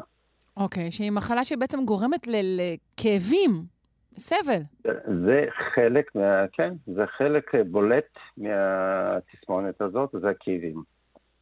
אוקיי, אה, ו... אוקיי, וכמובן היא פוגעת גם בפוריות, היא אה, פוגעת בחיי מין מהמם. וגם באיברים סמוכים. המחלה הזאת היא לא מחלה סרטנית ממש, אבל אה, היא מתנהגת כמו סרטן, היא מחלה כרונית, היא יכולה להימשך עשרות שנים, יכולה לחדור לאיברים סמוכים, כמו מעיים, כמו שלפוחית השתן וכן הלאה. כן. אז זו מחלה לא, לא טובה ממש. לא, לא טובה, בהחלט מאמללת. אמ, אנחנו עם מחקר חדש, אוקיי. אה, שמוצא, אמ, מביא מידע חדש על המחלה הזו. אוקיי, התיאוריות בעצם של ההתפתחותה, או הופעת, הופעת המחלה הזאת, אה, עדיין לא ממש, אה, סיבות לא ממש ברורות. כמה תיאוריות שניסו ומנסות עדיין להסביר את זה, ועדיין אנחנו לא מוצאים מענה, מה בעצם הטריגר, מה המנגנון שיכול להביא להופעת המחלה. וכמובן, ברגע שאנחנו נגלה מה הטריגר, מה המנגנון, אנחנו נוכל לטפל בזה בצורה הרבה יותר טובה. עד כה, מה הטיפול שאנחנו יכולים להציע לאותן נשים שסובלות? בעיקר זה טיפול הורמונלי, אה, גלולות בעיקר, או מהמם. כדורים, או טיפול ודמוי גלולות, וניתוחים. אה, יש ניתוחים שמסייעים בזה? כן, כן, כן, כן. הניתוחים הם לא אופציה ראשונה, מה עושים אה, בניתוח הזה? כורתים את אותן ציסטות שנוצרות, אותן התיישבויות אמ, מוקדים, אנחנו קוראים לזה מוקדים של אנדומטריוזיס, שגורמים לכאב. זה הטיפול הניתוחי בדרך כלל, אה, לפעמים זה גם מכוון לשיפור של הפוריות. אבל כרגע זה בעצם, אה, אנחנו רוצים להתמקד בנושא אחר. זה בעצם מה שהציעו כרגע במחקר החדש, שהוא הוא בנוי ונחקר על ידי קבוצה מיפן, שהם אה, מציעים קו חדש, אה, הסתכלות על מנגנון של הופעת המחלה, קו דלקתי. אמ, אנחנו יודעים, אה, כן, אנחנו יודעים שלאחרונה, בשנים האחרונות, בכמה עשרות שנים אפילו האחרונות, גילו לא מעט מחלות סרטן למשל, שנגרמים על ידי חיידקים ווירוסים. ניקח את סרטן צוואר הרחם, ניקח את כן. הסרטן קיבה. אוקיי? זה כבר ידוע שזה נגרם בגלל המחלות אה, חיידקיות או ויראליות, ומטפלים בזה עם החיסונים וטיפולים מוקדמים בצורה מצוינת. אז החיידק הזה, מי הוא, מה הוא ואיפה, באילו אוקיי. איברים הוא, נוכ... הוא נוכח? אוקיי, אז החיידק הזה נקרא פיוזובקטריום, אה, מקבוצה של פיוזובקטריום בעצם, מהמם. והוא בעיקר אה, נמצא בפה ובמערכת העיכול. אנחנו יודעים שהחיידק הזה, הוא גם, יש קשר אה, די ישיר בין החיידק הזה לבין אה, חלק מהסרטן של המעי גס. אוקיי, והוא יכול לעבור ו- גם למערכת הרבייה. יפה מאוד. בדרך כלל הוא לא נחשב כחלק ממערכת, אה, מפלורה רגילה, מהתיישבות רגילה של החיידקים בנרתיק, שאנחנו אהה. יודעים שנרתיק הוא גם כן עשיר, ב- ויש שם קולוניה של החיידקים שחיים בשלווה אה, אחד עם השני ומתרבים וכן הלאה, וזה בעצם נורמלי, כמו בפה. כן. אין שום אה, הבדל גדול. הפיוזובקטריום הוא לא, בדרך כלל לא נחשב כחיידק שאנחנו מוצאים אותו רגיל. אבל בכל אופן, הקבוצה של היפנים, ועשו, מה שיפה פה, הם עשו מחקר כמו שעושים יפנים כל הדברים האלו.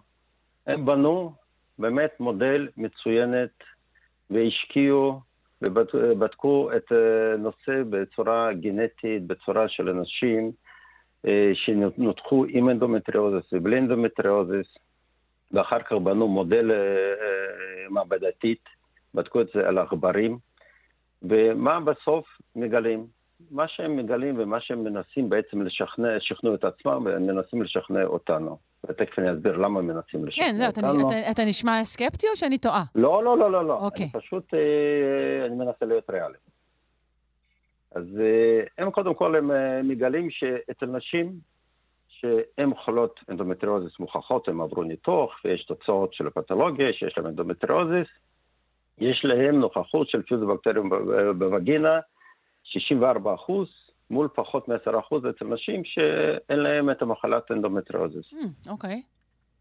קודם כל הם גילו את זה, ואז הם רוצים להתקדם הלאה. אז הם בודקים אה, גנים וחלבונים בסביבה דלקתית שיכולה בעצם להאיץ את התהליך של הפיכת התאים, שהם תאים בשכבת רירית הרחם, תאים נורמליים, לתאים שהם משונים ויכולים אה, לב- לגרום להתיישבות בתוך האגן, בבטן, כן. ובעצם שאנחנו מכירים בתוך אה, כאנדומטריוזיס. אבל רגע, רגע, יש לי שאלה חשובה. איך אנחנו לא כן. יודעים שזה לא הפוך?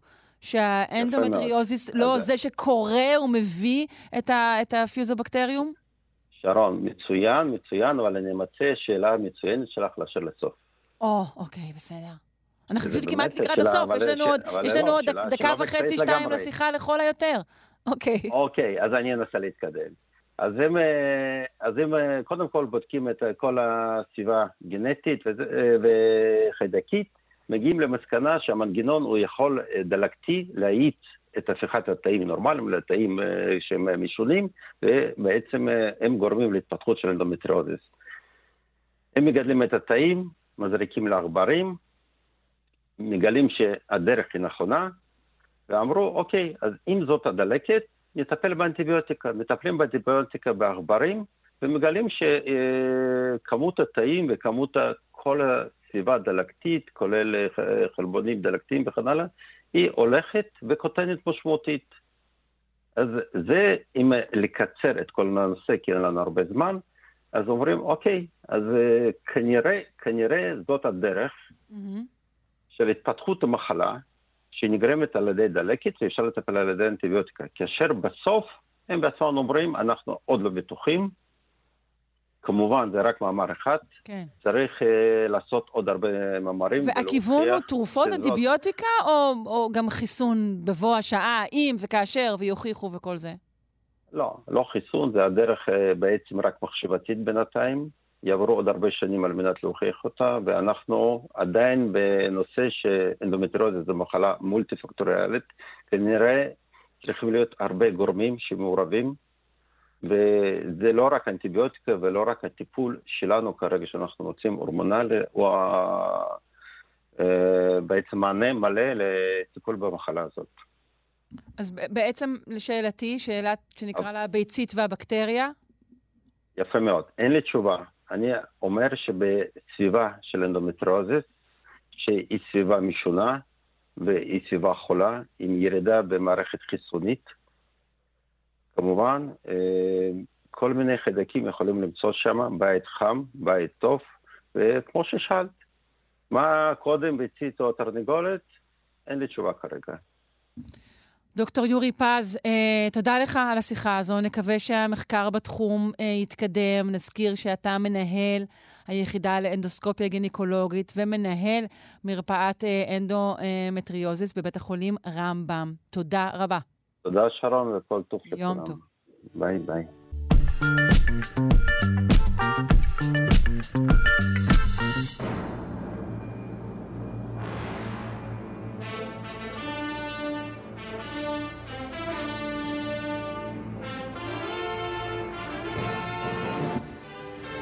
פינת התנ"ך עם החלק האחרון, אני חושבת, באחד הסיפורים התנ"כיים המבאסים ביותר. אה, נגיד אה, בוקר טוב לדוקטור אילן אבקסיס, שדרן ההסכת. דברי הימים, אנשים, אירועים, יצירות, אותו ניתן למצוא בכתובת ilanabc.co.il. בוקר טוב. בוקר טוב למאזינים ולך, שרון, מה שלומך? בסדר. אז אנחנו אכן אה, מסיימים את סיפורה העגום של תמר? כן, כן, אבל לפני זה אני רק רוצה להחמיא למי שבחר את השיר הקודם, של מאיר אריאל. תודה רבה לך, לוקחת המחמאה. אה, בשמחה, וזה גם אה, יוצר דגול, וגם כשאני מגדל טלטלים, אנשים אומרים לי שאני דומה לו, אז אני חש עליו קרבה רגשית מסוימת. מצוין, קרבה רגשית היא מה שצריך כדי לדבר אה, כן. את הפינה הזו. והיום נתקדם וגם באמת נגמור את הסיפור הבאמת לא פשוט הזה של אמנון ותמר, ואני מזכיר, בפעם שעברה אה, גמרנו את הפינה בדלת שנטרקה על תמר ההמומה והכואבת, ותמר בהל מביעה את כאבה בדרך מעוררת הזדהות כתוב, ותיקח תמר אפר על ראשה וכתון את הפסים אשר עליה קרע, ותשם ידה על ראשה ותלך הלוך וזעקה. עכשיו היא שמה אפר על ראשה וקראה את כותונת הפסים שלה. אפשר להניח שכותונת כבר נקראה בחלקה על ידי אמנון. עכשיו שרון מדובר בעצם מנהגי אבל. היא מת מהלך. גם היא פיזית, יש לה דופק, בפנים היא מתה, שלא יהיה ספק. היא עברה חוויה קשה מאוד והיא מתאבדת כמו מת. עכשיו כל מי שראה אותה מיד הבין שקרה משהו, גם אם לא הבין מה בדיוק קרה. והיא בעיקר, בעיקר צעקה כתוב, ותלך הלוך וזעקה. שרון, לראות מישהו הולך וככה צועק, זה מעורר תהייה. אה, נורא. מה קרה בעצם? אז מה, מה, מה עושים שם בבית המלוכה כשרואים אותה ככה? בדיוק, שימי לב, אבשלום שהוא אחיה גם מהם, מיד זינק לברר, ואומר אליה אבשלום אחיה. האמינון אחיך היה עמך, ואתה אחותי אחרישי אחיכו, אל תשיתי את ליבך לדבר הזה. די, הוא אומר לה, תשמרי על שקט למען כבוד כן, המשפחה? כן. לא, לא, לא, לא, אז תביני, הוא אומר לה בעצם, הוא מיד הבין מה קרה, הוא גם יודע מי היה שם, הוא רק וידא שהחשד שלו נכון. תשימי לב שתמר אה, לא ענתה אליו, שלום מיד המשיך לדבר, נראה שהמראה החיצוני לא, לא הותיר ספק מה קרה, אולי אני אדבר ראשה, אבל אין צורך במילים באמת. הוא ביקש ממנה להחיש, כלומר שלא תעשה מהומה, שימו לב, יש פה טענה מוזרה, אחיכו. עכשיו, לא ברור באמת למה אבשלום ציין שהוא אחיה, אולי הוא התקשה להאמין ורצה לוודא בדיוק. עכשיו, מעבר לסתירה שאבשלום חטף, כשהתברר שאחותו אהובה נאנסה, והסתירה בעצם התעצרה כפל כפליים כשהתברר לו שזה אחיהם. אמר לה לא לעשות, דבר, לא לעשות דבר עכשיו. עכשיו, ברור שהוא לא ביקש ממנה לשכוח, הוא רק אמר לה, עליי, אני מטפל בזה. אני לא רואה את המילה... רגע. אה, אה ואתה, אחותי החרישי. כן. אבל. כן, יש פה את ההמשך, שהוא אומר לה, אל תשיתי את ליבך לדבר הזה. הוא אומר, עזבי, אני אטפל בזה, כאילו, 아, הוא לא באמת אומר לה, אוקיי, תשכחי מה קרה, אי אפשר לשכוח, עליי, אני מטפל בזה, כי כנראה כבר הבין מה עומד לקרות. אוקיי. עכשיו, אבשלום הוא הראשון, ולמעשה גם היחיד שהתייחס אליה וטיפל בה, כתוב, ותשב תמר ושוממה בית אבשלום אחיה. שרון, הזכרנו שהסיכוי הסביר שלה להמשיך הלאה בחיים רגילים לכאורה, זה רק אם אמנון היה איך שהוא מתחתן איתה, אבל עכשיו היא, מה שנקרא, שוממה. שימו לב כמה דיוק הכניס המספר המקראי באמצעות מילה אחת בודדת, בתחושתה היא שוממה, בודדה, עכשיו היא חסרת חשיבות. עכשיו שרון, אנחנו מדברים באמת על חברה פטריארכלית, שבה האב הוא השליט במשפחתו בביתו, ואב שביתו נאנסת צריך לטפל באנס, וזה מה כן. שמצופה מדוד. ומה כתוב? ומלך דוד שמע את כל הדברים האלה, וייחר לו מאוד. דוד שמע על זה, לא ברור ממי, אבל ניתן לשער שזה היה מאבשלום כנראה. דוד שמע, שמע כעס, כעס מאוד, רתח מזעם, ומה הוא עשה? לא כלום, מה שנקרא גורניש, גורניש מגורניש, כלומר, ביתו נאנסה, אבל האנס היה בנו. אילו הוא יטפל באנס כמקובל, זה הבן שלו, ירוש העצר, שייפרד מראשו, ויש פה חתיכת דילמה. יש עוד סיבה לדעתי מדוע הוא לא עשה דבר, אנחנו נעמוד עליה בהמשך. זה אולי קשור למעשיו שלו עצמו? אה, חד משמעית, חד משמעית, אנחנו תכף נזכיר את זה. ואת יודעת, אה, שרון הטבע הרי לא סובל ריק, ודוד לא עשה דבר, אבל מישהו אחר יעשה. כתוב, ולא דיבר אבשלום עם אמנון למרע ועטוב, כי שנא אבשלום את אמנון על דבר אשר עינה את תמר אחותו. אה, אבשלום למד את הפרטים, וככל שהוא למד, הוא שנא יותר את אמנון. תיעוב עצום, שנאה עזה כמוות. אבל אבשלום הוא בחור חכם, ויש לו סלון ברזל ומשמעת עצמית מפלדה מחוסמת, הוא לא עשה דבר בינתיים. מה כתוב בהמשך? ויהי שנתיים ימים, והיו גוזזים לאבשלום בבעל חצור אשר אה, עם אפרים וקצת קצת באזור בית אל, ויקרא אבשלום לכל בני המלך.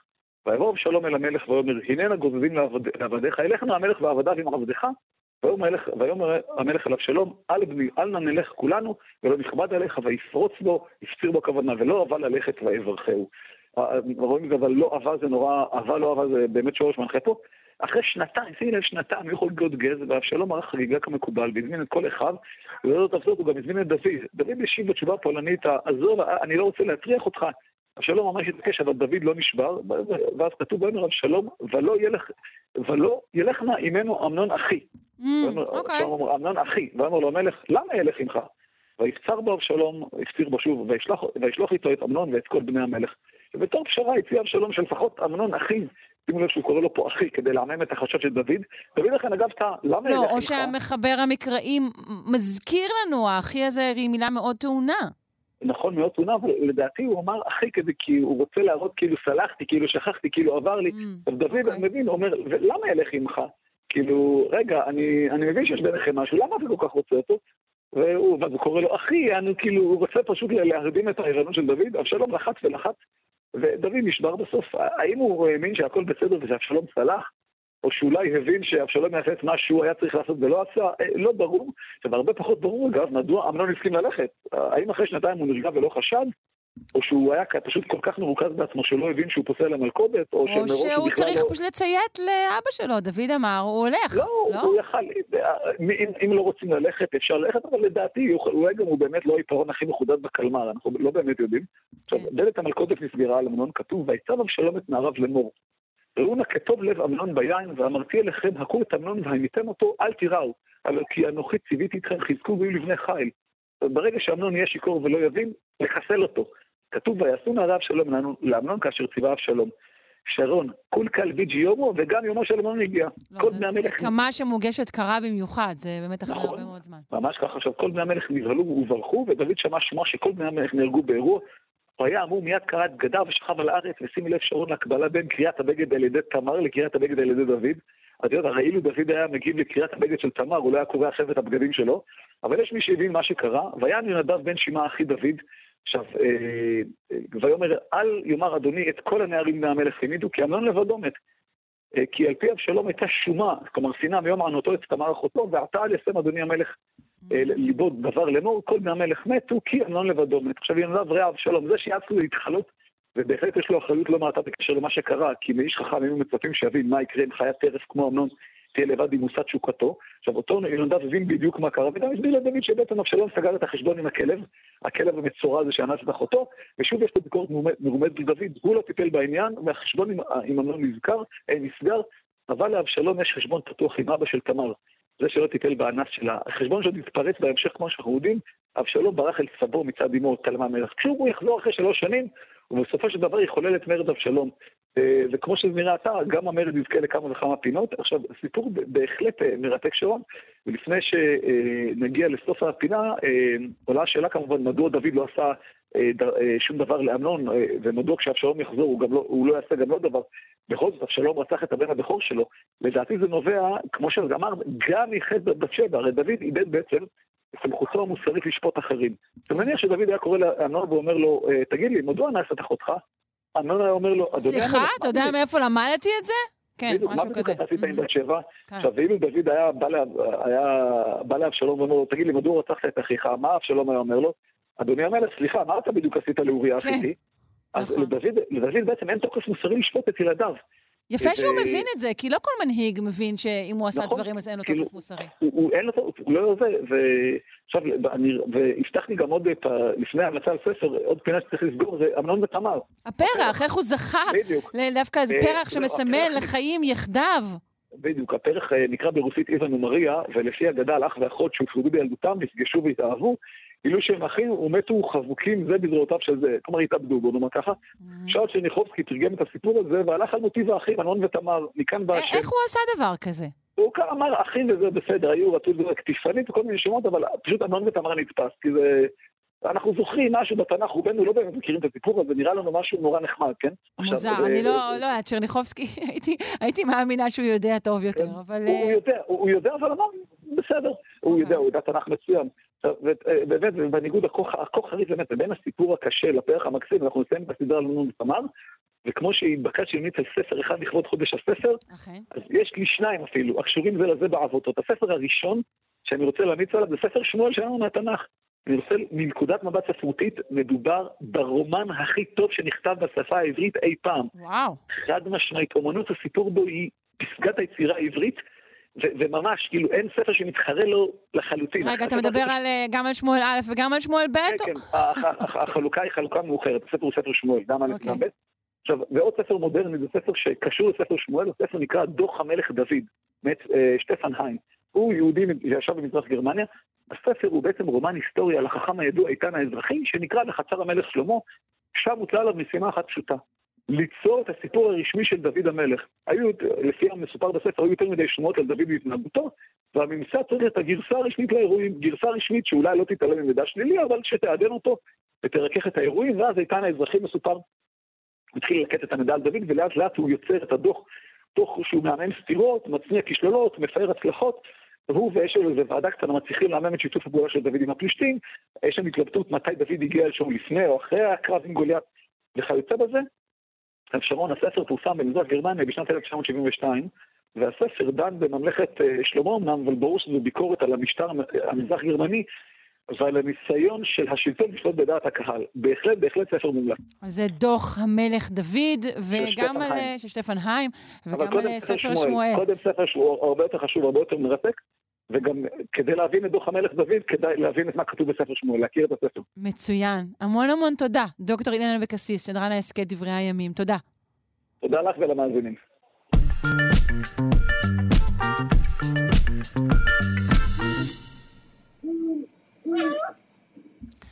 וכמובטח אנחנו נדרשים uh, לשאלה האכזרית, האם uh, אנשים שהם uh, ינשופי לילה, אלו מאיתנו שמעדיפים את uh, שעות החושך, האם uh, יש לנו סיכוי uh, למות מוקדם יותר מאחינו, משכימי הקום? אה, נפנה לפרופסור ערן טאובר, ראש המעבדה לחקר שעונים ביולוגיים באוניברסיטת חיפה. שלום. אה, בוקר טוב, שרון, ובוקר טוב למאזינים. בוקר אור. אה, מעניין אם הם שומעים אותנו בשידור המקורי בבוקר או בשידור החוזר בערב, שכן זה בטח כן. מפלג אותם אה, לפי האוכלוסייה, אה, וכאילו, וגם אולי מעיד על כמה שנים הם יחיו. אוקיי, כן, אז התשובה לשאלה שלך, אה, תכלס היא תשובה אה, חדה, התשובה היא כן. אה, כן. המחקר, רוב, רוב המחקרים מראים ש... אה, שקודם כל שינשופים סובלים מבעיות, אה, יותר מבעיות, יותר מבעיות בריאותיות. ינשופים אנושיים ולכן... נגיד, אנחנו לא מדברים על ינשופים אלא על אנשים, אוקיי. לא, סליחה, אולי, אולי כדי שנסביר קודם. אה, באמת, אנחנו, אנחנו, אפשר לסווג אה, אנשים לפי איזה טיפוסי שעון הם, אבל אפשר לחלק את העתים לכאלה שמתעוררים מוקדם בבוקר, אה, אנחנו בדרך כלל קוראים להם אה, עפרונים וכאלה שקמים יותר מאוחר, פעילים יותר בשעות המאוחרות, הולכים לישון יותר מאוחר, ואנחנו מתייחסים אליהם בתור אה, ינשופים. זה לא קשור בדיוק רק מתי הם קמים, אלא גם מה הם שעות השיא שלהם, נכון? מבחינת תפקוד. לגמרי, לגמרי. ופשוט ינשופים פשוט מרגישים יותר טוב בשעות היותר מאוחרות של היום, לעומת עפרונים שמיד קמים בבוקר והם מרגישים טוב ויכולים להיות... ואני זוכרת, ממש, ממש כשהתחלתי להגיש את התוכנית הזו, שוחחנו, ממש הייתי בשבוע הראשון, ואתה אמרת לי, אין מה לעשות, זה לא בר שינוי. ואני, אה, בתור אה, ינשופה שאולצה להפוך לעפרוני, ממש הזדעזעתי מהאמירה הזו. לא, אוקיי, אז בואו, קודם כל צריך, צריך לרכך את זה, למרות שאני בהחלט התכוונתי שיש איזה מרכיב גנטי, ו...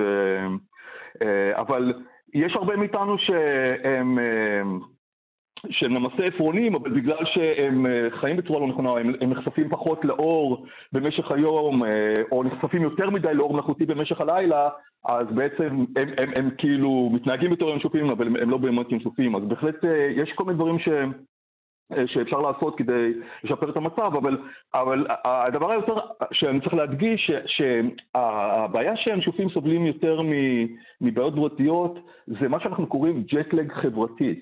זו, זו אותה עובדה, ש, זו העובדה שאנחנו בעולם המודרני אה, צריכים לקום לעבודה וללימודים אה, בשעה שמונה בבוקר, בשעות המוקדמות של הבוקר, וזה ללא קשר אה, לאיזה טיפוס שעון אנחנו. רגע, רגע, רגע, אז אוקיי, שנייה. קודם כל בואי ניתן את הנתונים. קודם כל אנחנו רואים שמהמשתתפים במחקר הרחב הזה, אנחנו רואים שהסיכוי למוות, מסיבה כלשהי, כרגע לא נכנסים, היה גבוה בתשעה אחוזים בקרב הינשופים מאשר אה, בקרב העפרונים. אנחנו מדברים על טיפוסים מובהקים, אגב, טיפוסי קצה בתוך הקבוצות האלה. אה, נכון. ואתה אומר שהדבר הזה קשור לזה שבעצם התרבות כולה היא מכוונת עפרוני, נקרא לה. נכון, זאת אומרת, אה, אנחנו, אנחנו יודעים ממחקרים אחרים שהבעיה היא בעצם, אה, אותו ג'ט לג, אני צריך אותו להסביר, ג'ט לג חברתי בעצם הדרך, הדרך הכי קלה לראות אותו זה ההבדל בשעת ההתעוררות שלנו בסוף שבוע, בשבת, לעומת שעת ההתעוררות שלנו במשך השבוע. אם ההבדל הזה הוא מאוד גדול, זאת אומרת אם אתה קם בבוק, בבוקר כל יום ב-6 בבוקר במשך השבוע, אבל בשבת אתה משלים שינה ואתה קם ב-10 בבוקר, זה מרמז על, על מידת הג'טליג החברתי שלך. וככל שהג'טליג החברתי הזה אה, יותר גבוה, זה אומר שבעצם באופן כללי חוסר השינה שלך הוא יותר אה, גבוה. כלומר, אנחנו מבצעים אה, פשע רציף אה, בבני נוער וצעירים? בכך שהלימודים שלהם מתחילים לא, בשעות לא, שאינן לא, מתאימות להם. אני לא הייתי הולך לא הייתי הולך לדברים כאלה קיצוניים, אבל אני כן יכול להגיד שניסויים שנערכו בשנים האחרונות, למשל בצפון אמריקה, נגיד לעכב את שעת ההתחלה בשעתיים, אה, מיד התבטאו בעלייה בציונים ב-10-15% בעלייה לא בשיעור הציונים. אז, אז כולם ירוויחו מזה. אבל בואו נחזור למחקר הזה. המחקר הזה, הוא בעצם יוצא כנגד כל המחקרים האחרים. אה, זה מחקר שנערך בפינלנד אה, במשך 37 שנים, על, על 23 אלף משתתפים, והמשתתפים, המחקר שהתחיל ב-1981, היו צריכים להצהיר איזה טיפוסי, האם הם טיפוסי בוקר, האם הם רואים את עצמם בתור טיפוסי בוקר או בתור טיפוסי לילה. אה, ו... וכעת החוקרים ניתחו את הנתונים, וכמו שאמרתי, גילו באמת ש, ששיעור התמותה באמת יותר גבוה אה, אצל הינשופים. אבל לא אני חשבתי. שזה בגלל שחייו של הינשוף, ואי אפשר לדעת מה, קודם למה בדיוק, הם על פי רוב כוללים גם הרגלים חברתיים של ערב. אולי הינשוף נוטה קצת. לשתות יותר, לעשן יותר. דברים שהלילה יפה להם.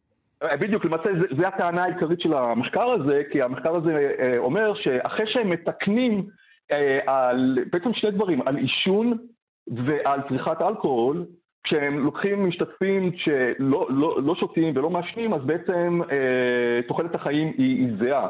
אז בעצם מה שהמסר מהמחקר הזה, ועוד פעם, הוא בניגוד לדעה הרווחת ולהרבה מאוד מחקרים אחרים, הוא, הוא טוען שבעצם הבעיה העיקרית של האינפופים זה, זה הלייפסטייל שלהם, והבחירות זה בעיקר, בעיקר עישון ואלכוהול, אה, שהם בעצם הגורמים העיקריים לתמונה. עכשיו, אני, אני, אני קצת מפרש את זה, אני לא יודע, אני קצת... אה, אני קצת, בשבילי זה כמו להגיד שהתמותה מאייד היא כתוצאה מדלקת ריאות. כי זה קצת מלאכותי, כי אנחנו יודעים שינשופים מוצאים יותר להתמכרות. זה היה ידוע עוד קודם שרמת ההתמכרות, רמת העישון וצריכת אלכוהול וקפאין היא הרבה יותר גבוהה בקרב ינשופים, וזה בגלל הצורה שהם חיים. וחוץ מזה, יש מחקרים אחרים שבהחלט מראים שבעיקר הג'טק החברתי גורם לנזקים בריאותיים, השמנת יתר, מחלות קרדיו-וסקולריות. אז אתה גורס שהג'טק החברתי הוא אולי... בוא נגיד, הוא לא גורם יותר חזק, כי כן, הם כן הצליחו לנטרל הרי את, את השתייה והעישון ולהראות שהדברים די דומים, אבל עדיין אתה אומר, ה, ה, שוב, ההרגלים הללו הם כרוכים בהיותך ינשוף. אתה אומר, בכלל לא ניתן להפריד בין הדברים. נכון, אה, אני חושב, בכלל, יש, יש, יש, יש עוד כמה בעיות במחקר הזה, אני לא, אני, אני, אני לא, לא רוצה להיכנס לזה, אה, אבל אה, אני כן רוצה לתת כזה תקווה, זאת אומרת, לינשופים, כל מה שאנחנו צריכים זה לחיות חיים שיפחיתו את הג'טק החברתי. ו... אז המסר העיקרי זה תזרקו את השעון מעורר. תתפטרו מהשעון מעורר, תחיו חיים שלא... אמרתי, לא תתפטרו, אלא תתפטרו. לא, אוקיי. לא, אבל פשוט אנשים באמת, ככל שתמצא איזושהי צורת חיים שהיא יותר מתאימה לשעון הביולוגי שלך, אז אתה תחיה חיים בריאים יותר. אבל בדרך כלל צריך להדגיש את זה, שהמחקר הזה מדבר רק על תמותה, אבל הוא לא, הוא לא מדבר על תחלואה. אוקיי? הם לא, הם, לא, הם לא בדקו את זה במחקר הזה כלל. אבל עדיין, פרופסור טאובר, סביר להניח שאנשים שמעשנים יותר ושותים יותר, יש סיכוי שגם התחלואה אצלם מעט גבוהה יותר, לא? לגמרי, לגמרי. זאת אומרת, גם אם הם לא מתו, החיים שלהם לא, לא, לא כן. מי יודע מה. לא, הם היו מי יודע מה בעשורים הראשונים, הם התחילו להתקלקל אחר כך. כן, אז... כן, אז בהחלט, בהחלט כדאי להיות מודע לאיזה, לאיזה טיפוס שעון אתה ו, ולנסות לנהל את, את משטר היום שלך בהתאם, בהתאם לשעון שלך כדי גם לשמור על הבריאות שלך וגם להפיק, להפיק את המקסימום מהחיים שלך. תודה רבה לך. Uh, בהחלט uh, נעשה מאמץ. אולי נתחיל את השידורים החיים שלנו בערב, שידור חוזר בבוקר. מי אמר שצריך שידור חי בבוקר? פרופסור ערן טאובר, ראש המעבדה לחקר שעונים ביולוגיים באוניברסיטת חיפה. תודה רבה לך. יום טוב, לילה טוב. תודה רבה, ולהתראות.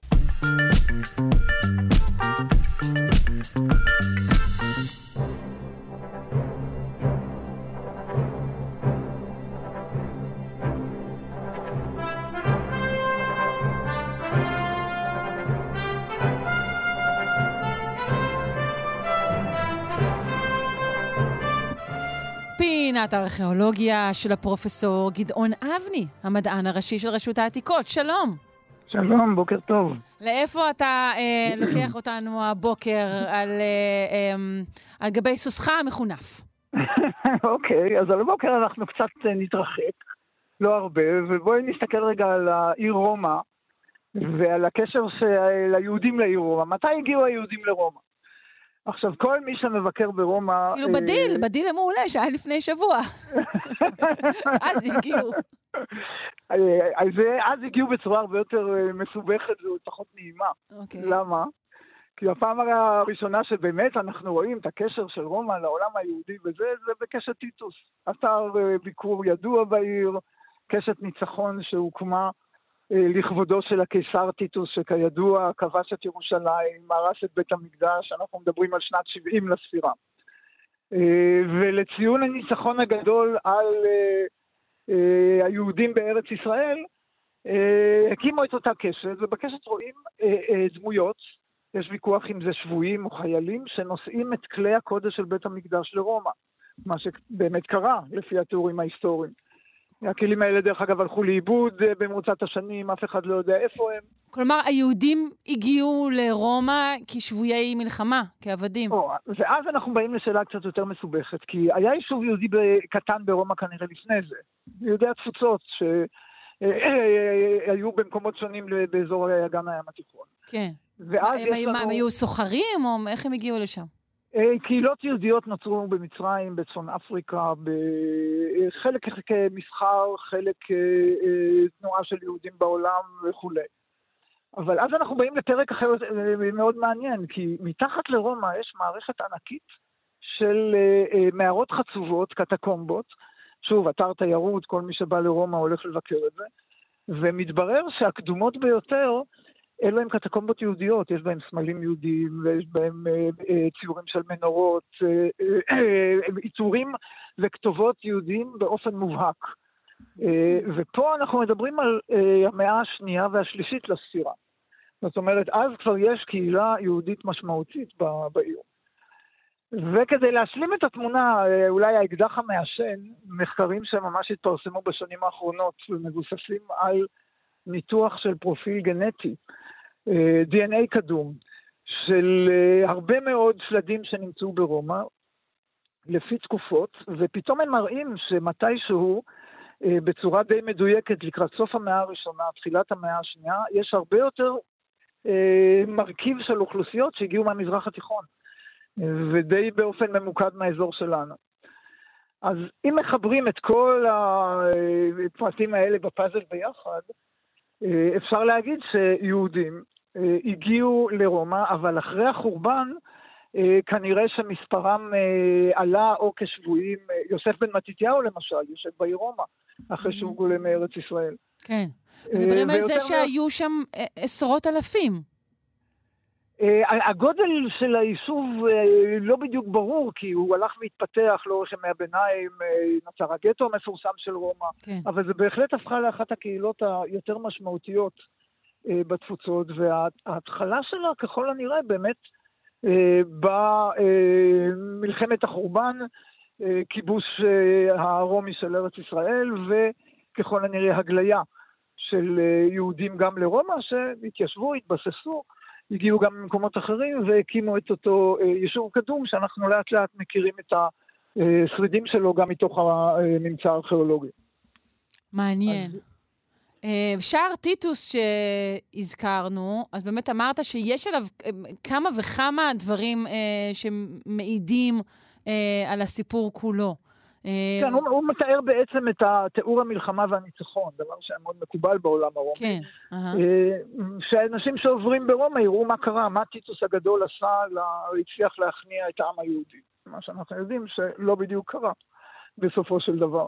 ואנחנו יודעים שזה מתאר את, את, את זה, את החורבן הזה, בגלל כמה אלמנטים שאין לטעות בהם, נכון? למשל, יש שם אה, מנורה. כן, גם אין, אין לטעות באלמנטים. אנחנו יודעים בדיוק מתי בנו את הקשת הזאת. בנה אה. אותו הבנו של טיטוס עשר שנים אחרי האירוע. Okay. אוקיי. אה, והתיאור היה מוכר במקורות. זאת אומרת, מקורות היסטוריים, שוב, יוסף בן מתתיהו, ההיסטוריון של התקופה הזאת. זאת אומרת, אנשים ידעו מה קרה, מה טיטוס עשה, וזה הקמת הקשת באה כדי אה, לתעד את זה לטובת הדורות הבאים. הבנתי. Uh, בסדר גמור. Uh, אומר לך, פרופסור אבני, אנחנו מציינים עדיין את שבוע הספר וחודש הקריאה, ולפיכך אנחנו מבקשים מכל המומחים שלנו שימליצו לנו על ספרים בתחומם. האם תוכל להמליץ לנו על ספר אחד או שניים? אוקיי, okay, אז הנה, אני אקח אתכם לשני ספרים שהתפרסמו לאחרונה.